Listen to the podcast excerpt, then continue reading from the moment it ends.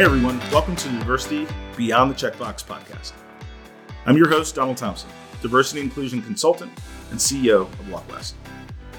On this podcast, we share diverse perspectives from leaders in their industries, and we unpack why diversity inclusion is not only the right thing to do, it's absolutely imperative to the growth of your company. Essentially, why D&I is beyond the checkbox. Before we get into today's show, for more on diversity inclusion content, including stories, articles, and our online course, head on over to thediversitymovement.com. My guest today is my friend Danya Perry from the Raleigh Chamber and the Triangle Diversity, Equity, and Inclusion Alliance. Danya is such an inspiration and powerful force in D&I and the Triangle community. And today we talk about what he's doing with the Alliance, what individuals and businesses can do to make an impact in their community, as well as create the environment for courageous conversations, and why sometimes just listening to one another can be so powerful. Danya is making a difference, and hopefully, this episode can be a small part of amplifying his message. We're going to dive right in. When Danya and I sat down, we started to talk about our kids and the role models they have now. It's it's so awesome to see him. Like last night, we were talking about stocks. Yeah, Like he wanted to understand stocks. The night before, he wanted to understand why can't he do Fortnite as a career. I mean, it was like you know. I mean, it was That's just awesome. it's just back and forth. I don't know, like what is? Where, where are we going with this? and I'm so I'm so ready for him. I'm trying to tell myself, be excited in the process Yeah, right? But I want him to be like I want to see like what happens. yeah, and what the lane is. Yeah. And a lot of times, as parents, we, we want them to pick a lane sooner than is really required. And I know I've, I've got four kids. Know you told me that. Yeah. I've, I've struggled with that a little bit, but I've learned to, and Jackie's still working on this one, but to be patient with what they pick and just being supportive. And we both have a driver personality, but I'm, yes. but I'm okay with shoulder steering. Right. Okay. She wants to like, this is how we're doing it. Yeah. Yeah. Yeah. and, uh, but it's, but kids are fun, man, but they definitely have so many more options actually. Absolutely. So we were talking about uh, positive racial identity, right? Okay. And we were talking about how important. I was reading some a book about how young boys of color need to have a positive racial identity as a precursor to achievement. Mm. So, in other words, you have to get to that place where you see you, you are strong and resilient enough to see value in yourself, right? Before you can achieve said goals. Whereas white children receive positive racial identity based on achievement. Got it. And so it's interesting because you're talking about how does that kid of color navigate dominant culture? Because this goes back to the baby doll test back in the 70s, the 60s and 70s. I'm not sure if you can recall where they had black kids. They gave them doll baby, a black doll baby and a white doll baby, and they asked them questions. They said, which kid is the good kid? Which kid is the bad kid? Which kid breaks the rules? Which kid is ugly? And so you had black kids being asked the question, which kid is the bad kid? And they pointed to the black doll. Which kid is does really well in school? The white kid, the white baby doll. And it was an interesting intersection of their self value, like how I see. And so when they literally, you could see their their eyes drooping as they connected the negative identity to having to point at the black doll baby. It was almost like because I see myself Yep. you know? And so it, the question then became, where do they get the images of positive, like where do you get positive racial identity? Like where does it come from? And, and so for my son, we talk a little bit about how do, how do you see yourself in the world? How do you see yourself in education? Like, do you, can you see yourself being an engineer? Right? Can you see yourself being, now I can say I'm giving him as many examples and exposure As possible. You know, as like possible. we try. Absolutely. But and, and and I also, you know, have the context of for his and for the majority of his life, he has had a black president, like the majority of his existence for eight years. And so he doesn't understand why folks celebrated it. Because that was normalized to him. So it's it's just an inter I'm, I'm sorry to go off. No, keep going. This is it. You I'm know. hoping we're rec- like this is good stuff. Well, yeah, and, and that you know that kind of speaks to the larger conversation of diversity, equity, and inclusivity. When you talk about us changing practices, programs, and policies. It becomes how do you navigate in this space? And as a person of color or as a person that has identified that's not dominant culture, you know, to make sure that we get to a place where that your personal identifier, there's no correlation to your success based upon where you stand. And and to add to that, it's what are the things that we can really do to help enhance those identifiers. Absolutely. Right. And I remember personally as a as an avid sports fan, but I remember the Super Bowl when Tony Dungy uh, was first African American head mm-hmm. coach and Lovie Smith in the same game. Yes, absolutely. Right. And why that was such a pivotal moment in sports to see in the epicenter of sports, which is the Super Bowl. Right. Right. People can talk about all the different sports if they want to. But one game, 60 minutes, winner take all, the entire world watching. That's the NFL Super Bowl. That's right. And have two African American coaches leading the charge in that moment was really powerful. And to your point with your son and Barack Obama, if we think back to the 70s, the media portrayal of an African American man was vastly different. Absolutely. Than it is today. Absolutely. Right. And he's got more opportunities, at least. Mm-hmm right, to see a successful portrayal of what he can be. Absolutely. Right. And so, although we're never where we need to be, the progress kind of from the 70s and that baby doll test, I'm going to read on that. That's pretty interesting. We've moved the ball forward. In any type of change science, in terms of how we're moving, right? You have people that are actively looking at social ills and social challenges, and we're trying to actively and intentionally move the ball you have folks that are sitting on the fence waiting to see the shift, right? Once our early adopters are able to show change, then the folks sitting on the fence are like, you know what? I, I can I can definitely I might have not maybe thought the world and was a cynic and just didn't think that things could change. But now I see it, you know what? I'm going to help support it and become an ally. Now, on the other side of it, I'm looking at a bell curve. You have folks that are stuck in the mud. Now, those are the folks that, whether it be, you know, maliciously or not, they just made have made the decision that this is how it is, and you just have to stick it out. You just you just deal with it by sheer pure influence of having the early adopters and the people on the fence that have moved and shifted a culture of thinking. Those folks that are stuck in the mud, I mean, invariably have to follow.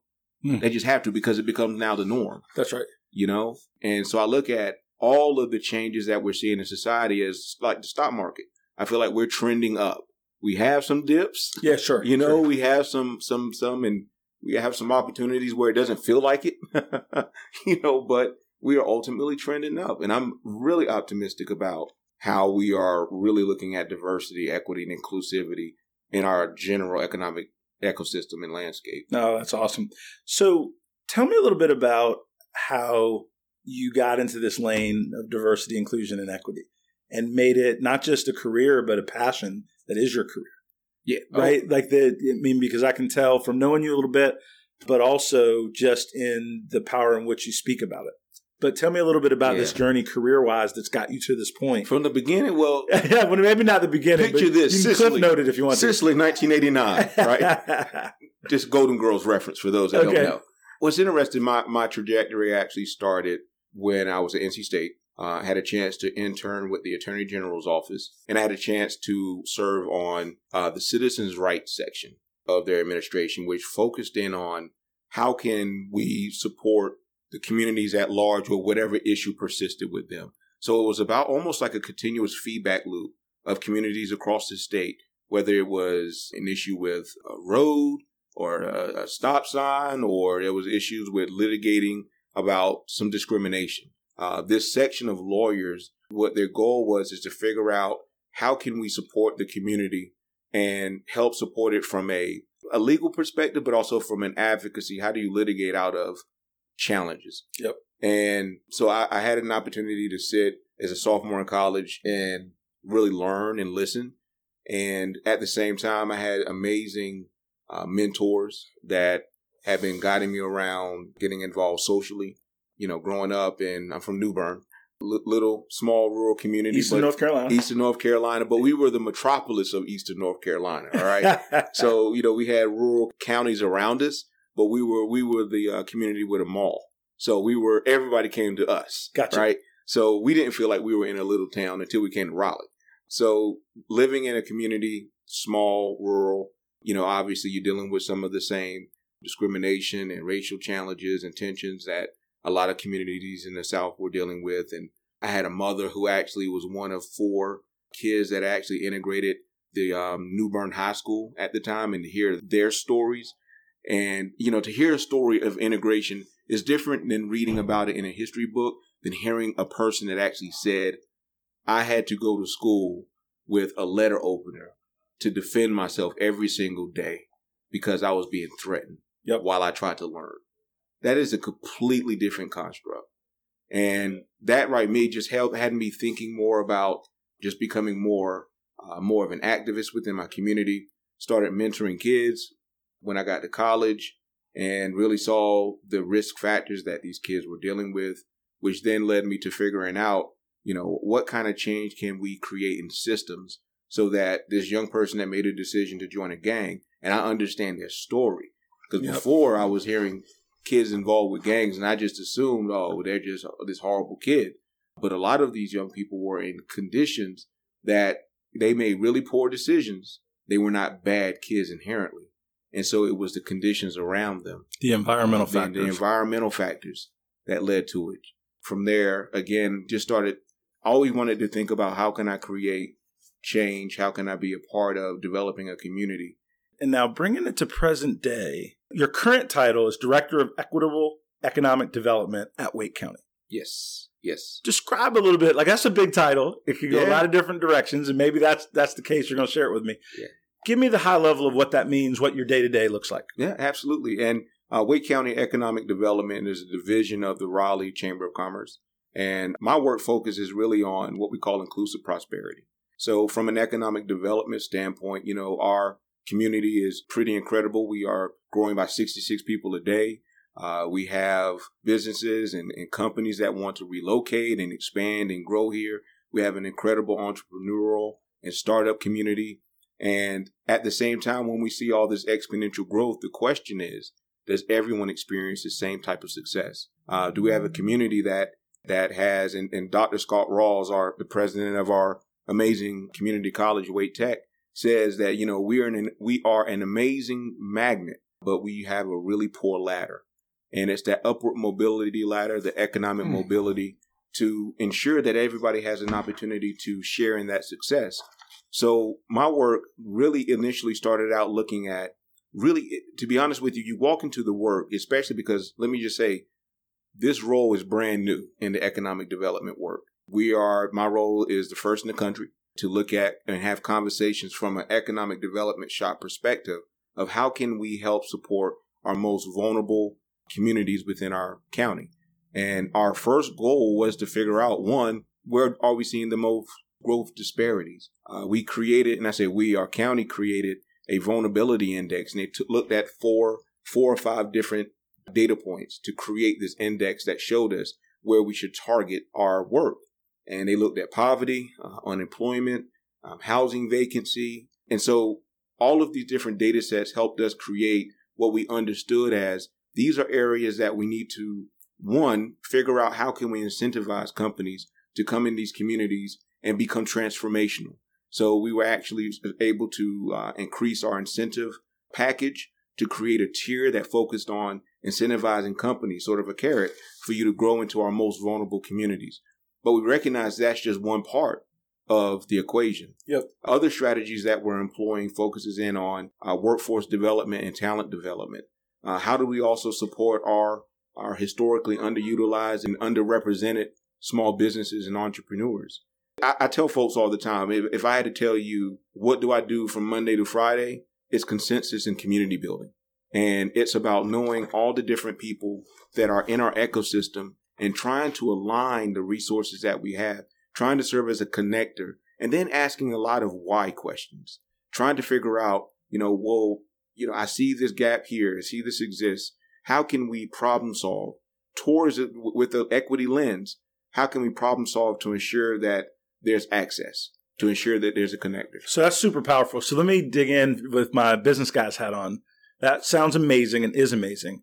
how do you know if you're winning at work? Ah, I how do you that. know if you're succeeding? Absolutely. Well, one of the things, and we're actually working right now. First, let me tell you that I've been in this role for two years. Okay. Okay. And one of the first things that I can say, we have to create some measures for us that tells us that we are in, indeed an inclusive and prosperous community. So at first, our measures were the numbers of jobs created in our most vulnerable communities. Got it. And that's good. Mhm. You know, It's a good uh, start. that's a great start.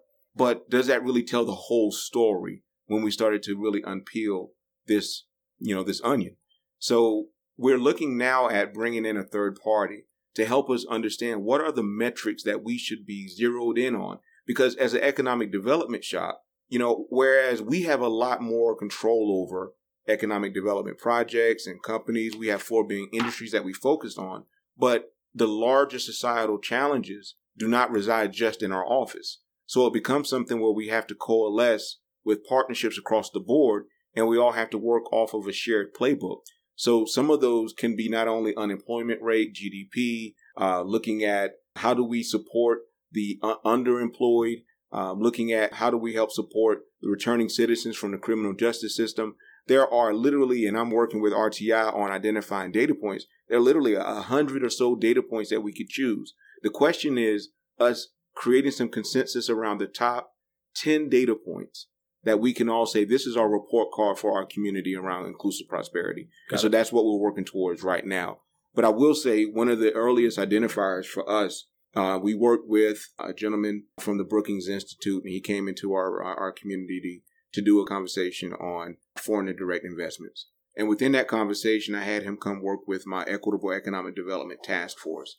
And one of the areas that he said that we really need to dig deep into is understanding and interrogating the types of jobs that we currently hold. And they have categorized the jobs in three areas good jobs, promising jobs, and other jobs. And so right now, we have a, a disproportionate number of other jobs. And other jobs is synonymous to dead end job. Gotcha. No upward. Lim- No upward mobility. Now, our targeted industries that we tend to focus upon tend to lean towards your good jobs. Jobs that you need a four year degree, maybe get 100K.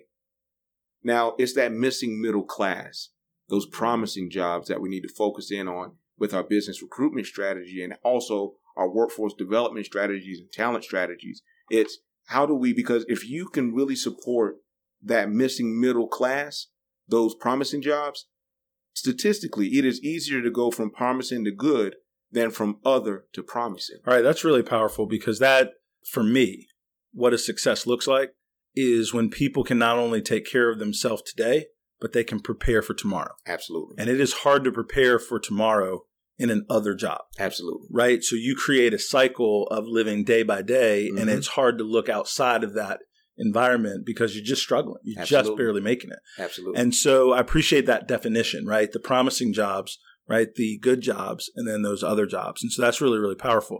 Now, when you look at that construct of those job categories, like what are some of the specific things that you're asking of companies to do, our educational system to do, business leaders to do? What's the ask to then contribute, right, to that goal of having more people in promising jobs? Yeah, well, you know, it's interesting because the first part of that ask is really knowing the resources that are there.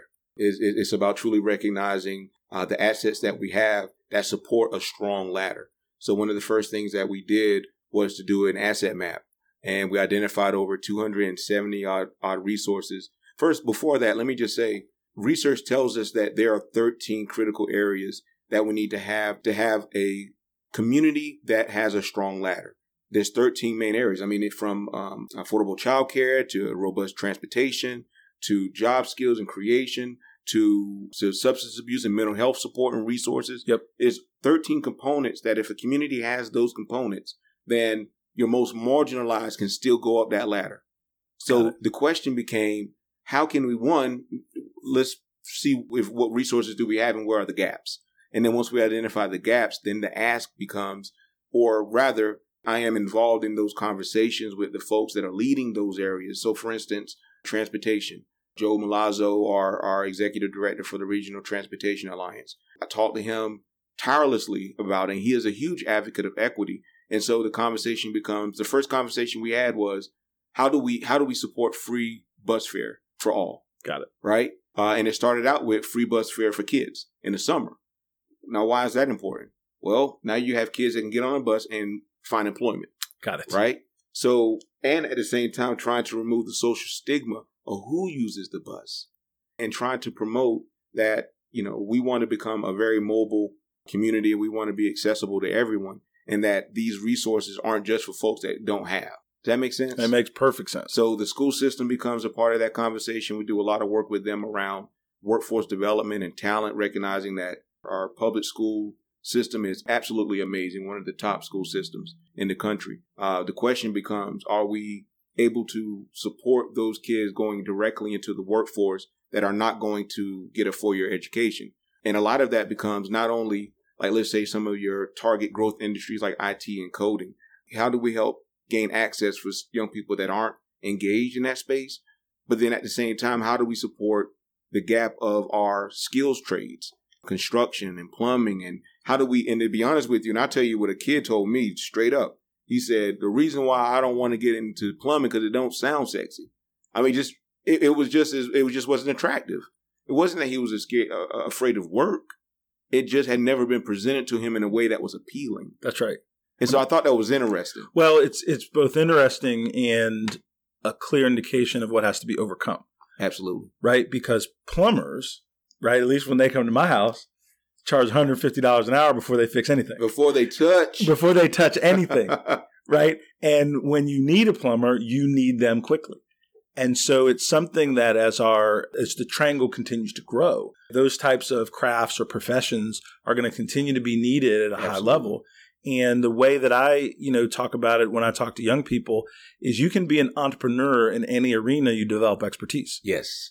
So Yes. if you develop expertise as a plumber, then you can be an entrepreneur and run a cl- plumbing company. Mhm. And so it's not really whether or not that particular skill has the cachet, but being a business owner does, That's right. right? Being able to chart your own course and different things like that. But I think it's, you know, we have social norms in this country that are breaking a little bit. And one of them was to be successful, you need a four year degree, Absolutely. right? And I think a four year degree is valuable for those that need it. If you want to be an engineer, if you want to be a doctor, if you want to go on Wall Street, need a Series 7, all that stuff is good. Mhm. But that's not the only way to make your way in the world Absolutely. right? And Absolutely. and I think that we're being better stewards of the futures of our kids because that stigma is dropping a little bit, Absolutely. right? Going to a community college is more accessible and more cachet, Yes. right, than Yes. just the Duke or the Carolina or the ECU, et cetera. And so I'm definitely I'm hearing what you're putting down on that on that point. Well, you know, it's interesting. I was just thinking about our most rural communities.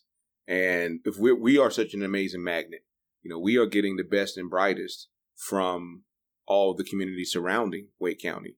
You know, we are having folks that want to come here. And so our rural Yep. communities that are having that missing middle where you could graduate from high school and then go right into an industry and and make a great living wage and can retire off of that job. You know, those jobs are, are just really shrinking. And so I think the lure of communities like us is a huge magnet to that talent. And a lot of it has to do with, you know, the fact that we have six amazing colleges in our county. Yep. Six. I think we sometimes Take it for granted. take that for granted. No, Mhm. absolutely. So let's switch gears a little bit and talk to me specifically about the Triangle DEI Alliance. Yes, sir. Well, this is our uh, focus in on how do we accelerate uh, diversity, equity, and inclusivity within our regional business community. And that, and that is our vision. The vision is to become the most diverse, equitable, and inclusive business community in the country. And our goal is, and originally, and it's a funny story actually how it started. We launched back in March 2019, so it's relatively new. Before that launch, we had convened a group of D&I practitioners just to talk about the challenges in this space and to see if there was an appetite uh, to have a deeper conversation and to build and learn from each other. And so we pulled these folks together, maybe 30 people. And after that conversation, they said, you know what? I think we should we should have an event and pull other people because this was very, this was great for us. Let's invite other people and let's have a deeper conversation. Well, we decided at, at, at that moment that we were going to have a conference and we were going to do the conference in two months. And now the conference we were hoping to bring 100 people. Yeah, yeah, sure. Maybe Which is a successful oh, conference. Oh, that's a great conference. 100 people in two months. Oh, we, we, were, we would have been elated. we ended up with 400 people registering for this event. And that told us two things. One, we have to have a second conference. that's, that's the first thing, right? And then the second thing it told us was that, and especially uh, from my background in community development, I recognize that while the conference is a great stage setting, launching opportunity to get people excited and to get people really entrenched in the work, we needed a mechanism to support the work in between conferences. Mm, that's right, after the pep rally. After the pep rally. You know, my father's a minister, AME Zion Church, and he would tell me after his his most fire and brimstone sermon that he got everybody to come to the altar to change their lives. He had 48 hours to get to them after that sermon to help them implement the strategy that will actually become sustainable. Mm. And so when you think about that, the conference is one of, I mean, we're adult learners, right? Yep. How much do we really retain after events like this? I mean, it's tough. What, 19% I think data tells us that when we have trainings like this, you retain, but, but that feeling of movement, how can we really build on that? And so the Alliance created us a space to have programs that support not only our existing industries in their own DEI journey, uh, such as not only just the conference, but we have DEI roundtables for practitioners of investors that have become a part of the alliance. Mm. That's really getting to the nuts and bolts of their work. We have provided courageous conversations, which is uh, a quarterly, uh, I would say, evolving conversation that really is provocative in itself to keep us being comfortable being uncomfortable. That's right. And really push our sensibilities. You know, our first courageous conversation was on racial equity. Our second one focused in on LGBTQ uh, inclusivity. Our last one was around bias in artificial intelligence and really talking about the bias in algorithms and how do we mitigate that debris. And so the Alliance has really given us a space to really help support our existing industries. But in the same breath, we also do programming that helps support our historically and underrepresented and underserved small businesses as well. Oh, that's super powerful. So, in any kind of movement, you have those of us that are part of underrepresented groups mm-hmm. and the things we need to learn, how to navigate an arena where we're not the dominant culture, so to speak. Yes. How do you get the white guy to care about diversity? How do you get somebody that's in the dominant group not to be threatened, not to feel uncomfortable that the numbers and statistics around the browning of America means less opportunity for the middle-aged white guy? Absolutely. How do you how do you deal with that fear or in some cases just apathy? I've heard people say, "Well, we're post racial. We had a black president. We're all good, yeah. right? How do you deal with some of those insecurities and and build those allies with people that are in the dominant culture? Well, first first of all, there's no blaming. You know that that's the first thing. It's all of us that are sitting around this table now. Uh, all of us that are within this community. We're not blaming the inequities on anybody around. The question becomes, how can we all be a part of the solution? Mm. How can we all be a part of either building a bridge or removing a barrier to ensure that everyone has an opportunity to be successful.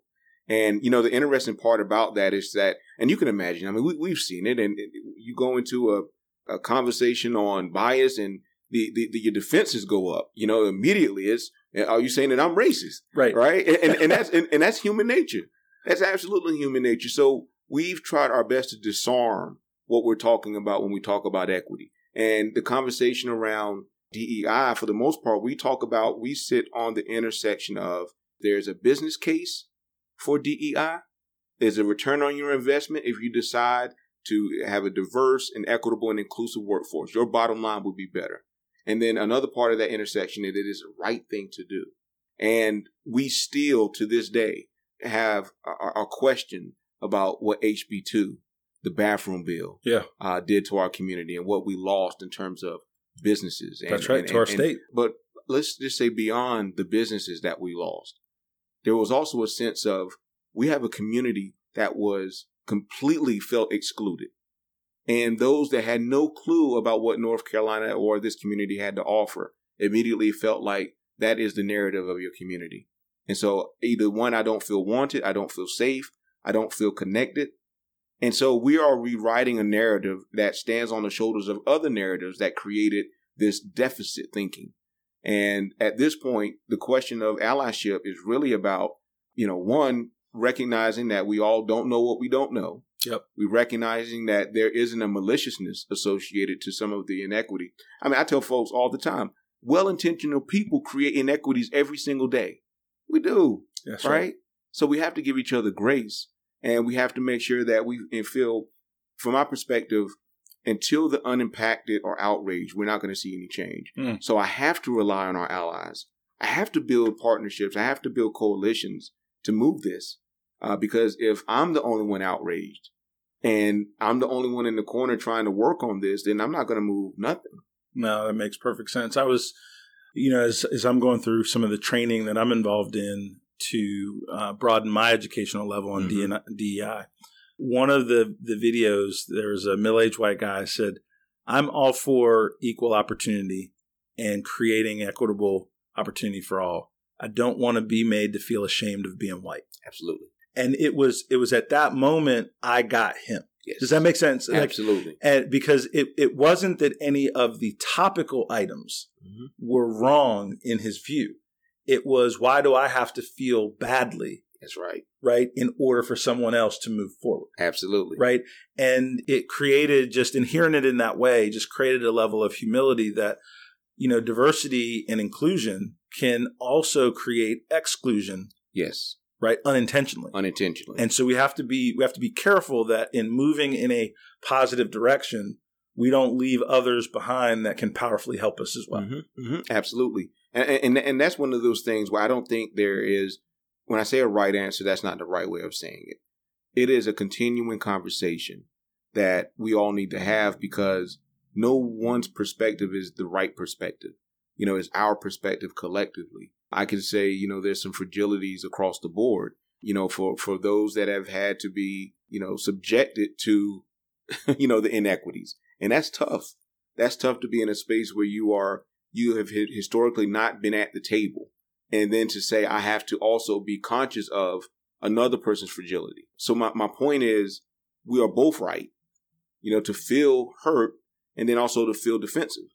And how do you how do you reconcile? How do you work across difference? That's where you're going to find the magic. And to be honest with you, a big part of the change in all the work that we're talking about, it really stems to one single action. Can we listen? Mm.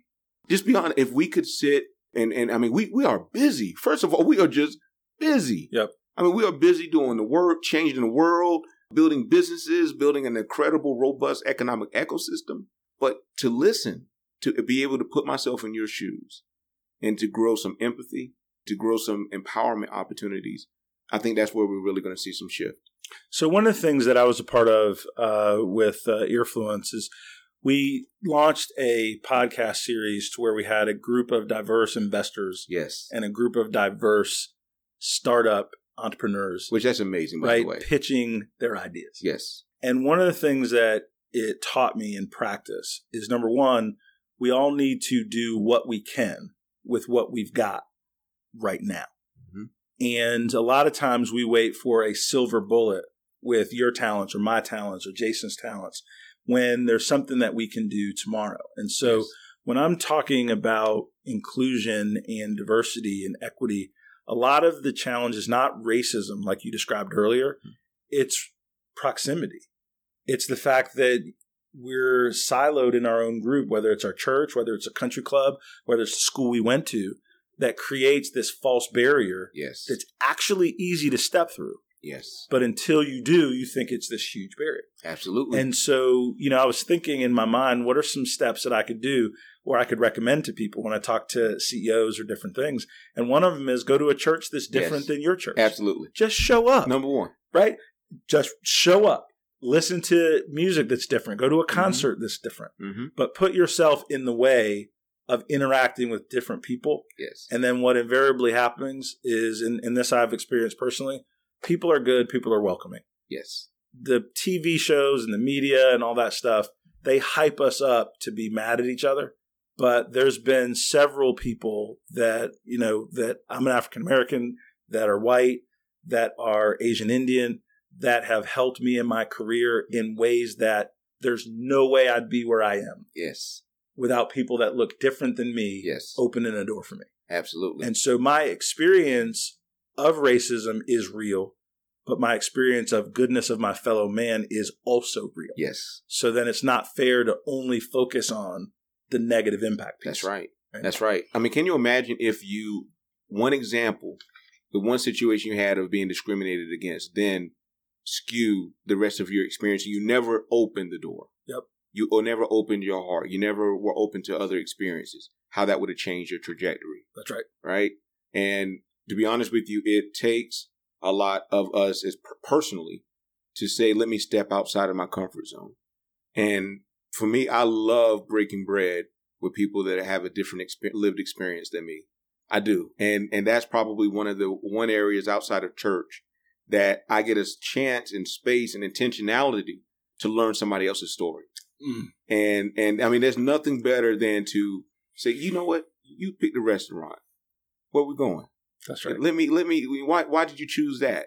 You know, oh, because my, I was one lady was telling me, oh, I, I'm taking you here to this Mexican restaurant, and she just went into this story of how how her mom used to make this enchilada, right? And it went and it was we were ordering. She's oh, but my, my you know say my my mother my, she she did it so much differently and just went into and it was like wow you know and I had worked with her for, for three four years mm. and have never heard that story, never heard the reverence of family. I could have created this whole narrative of her that was completely different than the narrative that she gave me. Yep. And I would have never known the richness or beauty of that relationship without being able to break bread over enchilada. Hey, that's awesome. Right? And it was good too. Hey, hey, I like to eat, so I'm, I'm open diversity through food sharing. There you go. Absolutely. what I would like to ask as we kind of wind down a little bit, there's a lot of positives that we're pushing through. What are some of the challenges of this work, right, in the D&I space, in the economic development space, with that equity lens that you have? And then what are some things that we need to get done to overcome those challenges? Wow, that's a great question. I think one of the first challenges is continuing, you know, educating ourselves about the levers to change it. And because this is a new uh, way about going about the work, uh, the work of supporting our marginalized communities has been, you know, has been something that our community has done a great job in. But I think it's just rethinking how we support our most vulnerable. It, it the, the challenge of it becomes us reverting back to the status quo. That's right. And, you know, the only thing that's going to challenge um, our evolution is, to me, it's being passive and not continuing to push ourselves. And there could be a fatigue effect that occurs mm-hmm. when you're trying to change stuff and it becomes very incremental and you may not see the change because you're really driving it hard. And so, from my perspective, the way that we overcome that potential fatigue of this work is about bringing people along who are strong supporters and allies so that it's not just held in one person to be the champion of this challenge.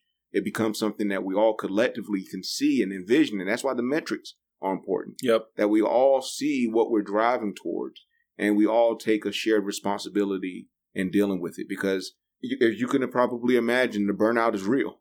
You yeah. know, being a cynic is real and saying, can we really make a change? That's right. Uh, especially if you're recalling that trending up comment, you hit one of those dips, that can be demoralizing. Yeah. In, in a lot of different ways.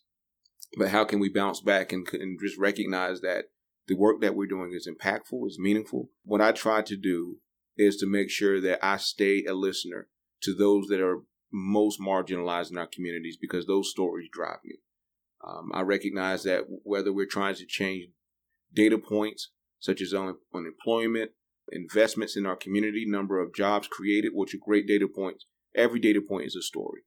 And by knowing those stories, hearing those stories, and listening, that stuff just truly recharges me. And I think our community has a collective spirit of change that I'm I I'm just incredibly optimistic about the direction we're going. That's awesome. All right. So if you had the magic wand, yes, what would you change about our society? What would you do if you had a magic wand? What kind of question is that? I don't. if I had a magic wand, give, give, me the context because I can go everywhere with well, it. You go wherever you like. If you had a magic wand, what would you do with that magic wand? Oh wow! Well, this is going to sound cheesy, right? Uh, but but as soon as you said it, the first thing I thought about was uh, the Hands Across America okay. ad. You know, you know, yeah. the, it was a Coca Cola mm-hmm. or something where where it was uh, everyone. It was a, yep. I guess it was the eighties, yep. or whatnot, and everybody was was was attempting to hold hands across America. So so that symbolism, right? I think is the picture of this utopian society to me. You know, so if I had a magic wand, it, it's the ability to have the space to connect with people that you hadn't connected with before. That's awesome. And to me, in that space, when you share a lived experience, when you connect with somebody that's not like you, uh, when you understand, when, I mean, truly understand who they are, I think it's almost like what Stephen Covey says about speed of trust. Mm-hmm. Um, you know, he talks about professional trust is if I hire you and I trust that you can do your job. But personal trust means that once we build a relationship, I will run through a brick wall to help you be successful in your job. And so to me, the underlying piece of it is if we connect with each other and know each other's story and we build a personal trust and relationship, oh, can you imagine what society we could create? I mean, seriously, can you imagine? There will be no challenge that we could not overcome. The personal trust in in my life, the people that you know, Grant Willard comes to mind, my mentor and uh, and and very good friend. But our personal trust that we develop supersedes the fact that I'm black and he's white. Yes, that personal trust became bigger than anything that was superficial. Absolutely and therefore we were able to fight battles together in business and lean on each other personally to help each other through tough times because that personal trust was the dominant part of the relationship. Mm-hmm. And so I agree with you a thousand percent that a lot of times we don't help one another because we see something happening to a group on TV, but we don't have personal trust, that personal relationship with anybody in that underserved group. Yes. But when you develop that, Mm-hmm. Now you're you're looking at that category and saying, I don't want John and his family to experience that, that. versus just a group of unknown people on a television set. That's right. Right. That and so that is super powerful. Well, Danya, I really appreciate you taking time. My pleasure. Uh, it has been informative, educational, and inspiring. And when I listen to people, one of the things I enjoy doing these podcasts is I get so much from the talented people that I get to listen to. And every Same time here. we do this, I'm better, I'm yes. stronger. Yes. And and how do you go backwards, right? When you learn some new insights. And then the other piece is the more responsible people that you talk to, the more responsible your imagery of what you're supposed to be becomes. That's right. I and, love it. And so I'm very appreciative of the time that you've taken to mm. spend with us and look forward to continuing to work with you. And anything I can do, please feel free to let me know. Thank you, sir. My pleasure.